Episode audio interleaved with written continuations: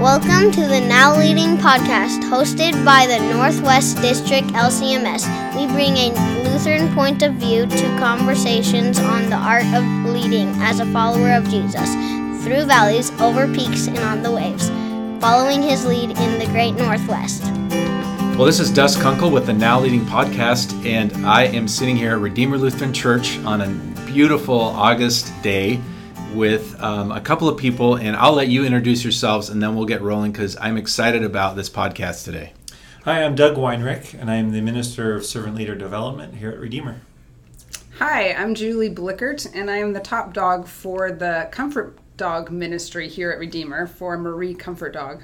So, uh, since this is a podcast and no one can actually see who's talking, it, someone might assume that you're actually like a dog, but you're not a dog. You're an actual person. no. Julie's a person. She's sitting here, even though she's called the top dog. Um, actually, let's start there. What is a top dog anyway? What does that mean? So, um, the Comfort Dog Ministry started with Lutheran Church Charities, and they are an organization out of the Midwest um, through Missouri Synod Lutheran churches. Um, they support it. So they put together this ministry, and the top dog is what the name they came up with for the person that's in charge of the local ministry in that church. Okay, cool. So you you're the one who works the most with the dog. Basically. Well, I actually am the one that helped put together the team that okay. provides the leadership along with Doug for our team and I am one of the handlers, but we hopefully will all work equally with the dog. Okay. This is really helpful because I'm learning as I go as well. So this ministry was helped to, to launch from a catalyst grant from the Northwest District. That's why I'm here today um, to celebrate because today happened to be the day that she, uh, Marie was vested. That's mm-hmm. the term when she goes from being in training to actually being an active comfort dog. And um, so it was wonderful because Doug, you had a, a message today about Jesus being with us um, wherever we go, and then that picture of of being able to be in a community um, with this dog that just naturally. Um, helps people feel like someone is more with them is so cool. It's such a great bridge into your community.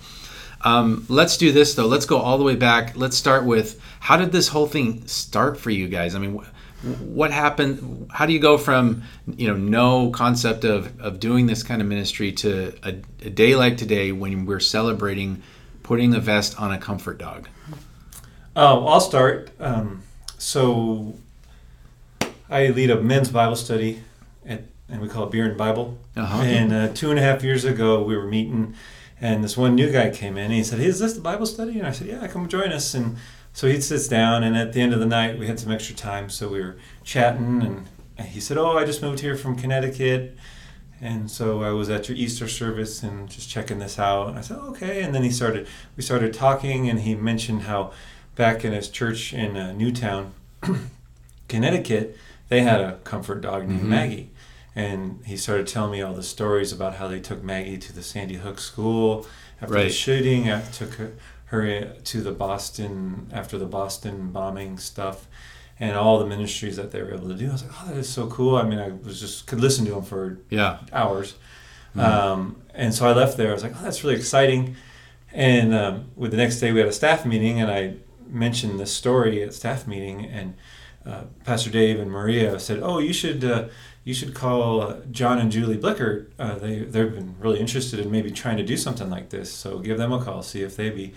And I ended up calling John first, and apparently John kind of undersold it to Julie or something because, and I'll let her tell that side of the story. But uh, so that's how that was basically the beginnings of how we got things rolling. So that's so cool. You were you were just hanging out with some guys, and you you heard this a story told and we know those names. I mean, when you say those names in the events that happened there, we immediately, all of us, whether we were there or just watching, have an immediate reaction to what went on because people, there's so much trauma and so much hurt.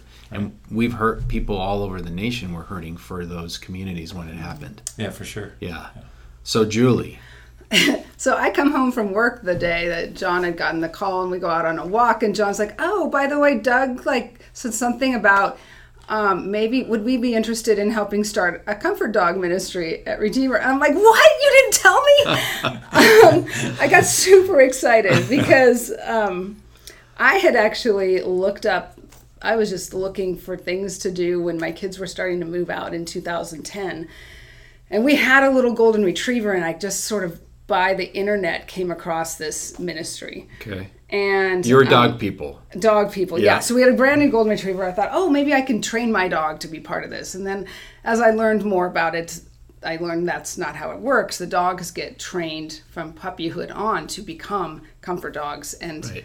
they're professionally trained. So, um, 2,000 hours of training, something like that. 2,000 hours right? of training, yeah, right. so I'm like, yeah, that's deal. not probably going to mm-hmm. happen with my puppy.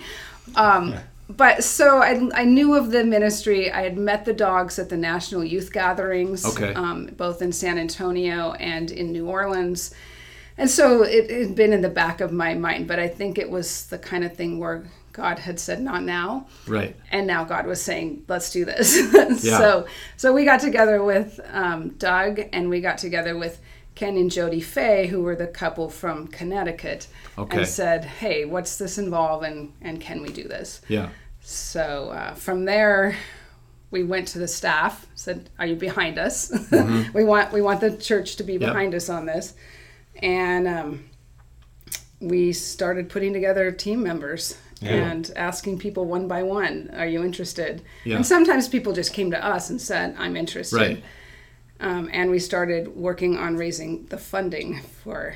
Um, it's a it's a prolonged process because you um, raise your funds, you put down a deposit.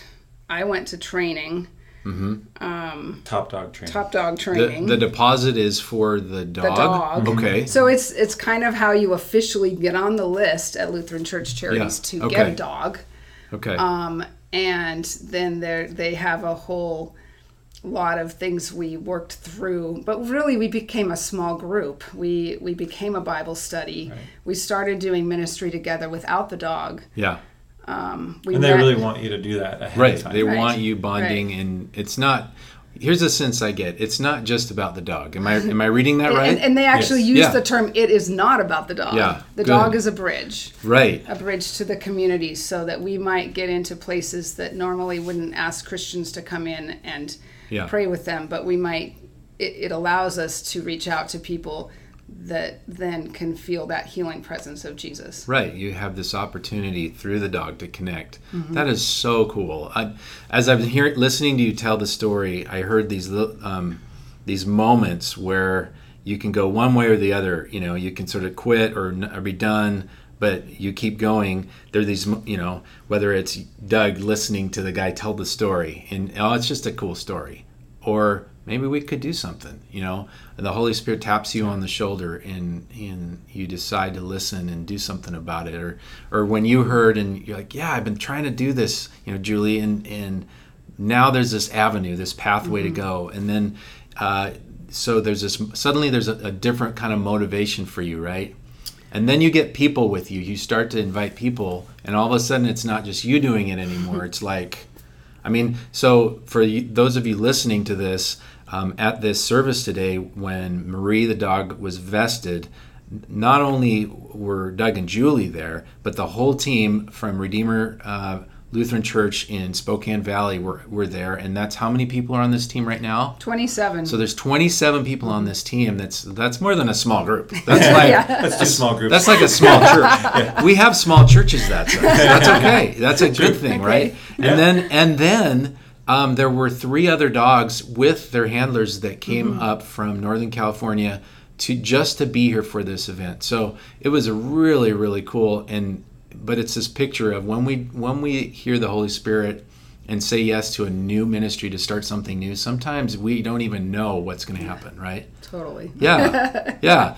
So ju- with the these are brief these podcasts, but I'm curious with the time left to us, what are some things that are on your heart, either of you, Julie or Doug, um, where this ministry could go, um, what it could look like?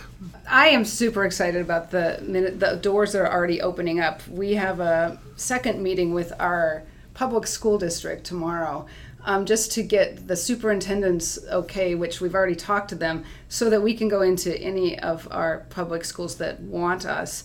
And um, what's being talked about is getting to work with some of the kids that just come from really hard, hard homes and just letting them have that that time to maybe talk with their counselors while they're petting a dog. Right.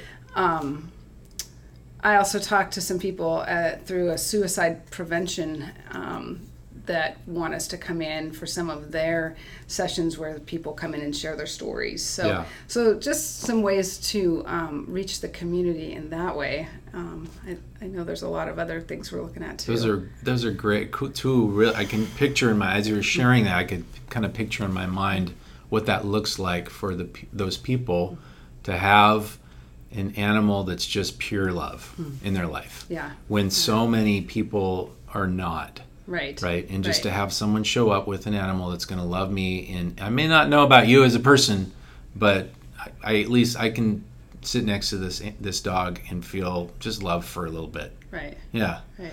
Um, Yeah. I mean, one, one of the other ones, uh, my husband has been taking her to a homeless shelter downtown for for young adults and teens.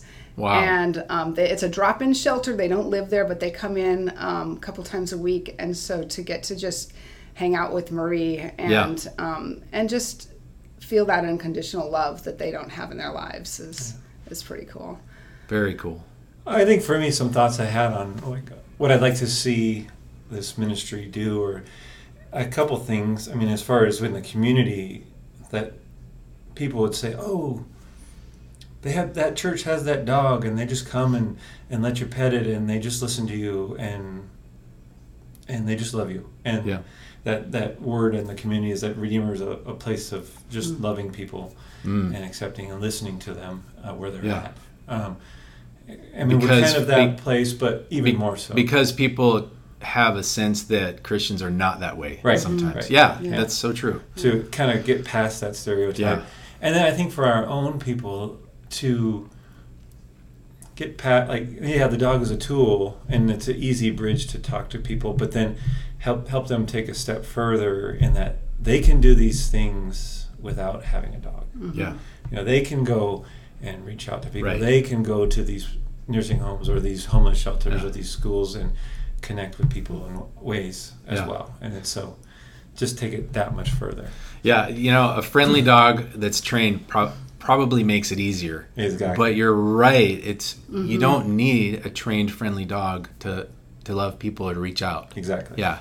That's a really that's a good reminder for me today. Thank you. These are so these are some cool dreams that you have.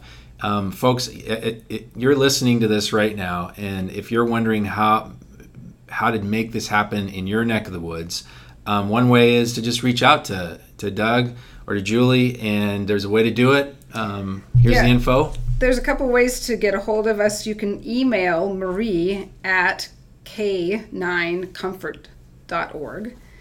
Um, The letter K and the number the- nine. Right, right. And um, and we will get that email. You can call. She has her own email address. She has her own email. She cool. also has her own Facebook page, Marie Comfort Dog, to see Yeah. what, what we're doing.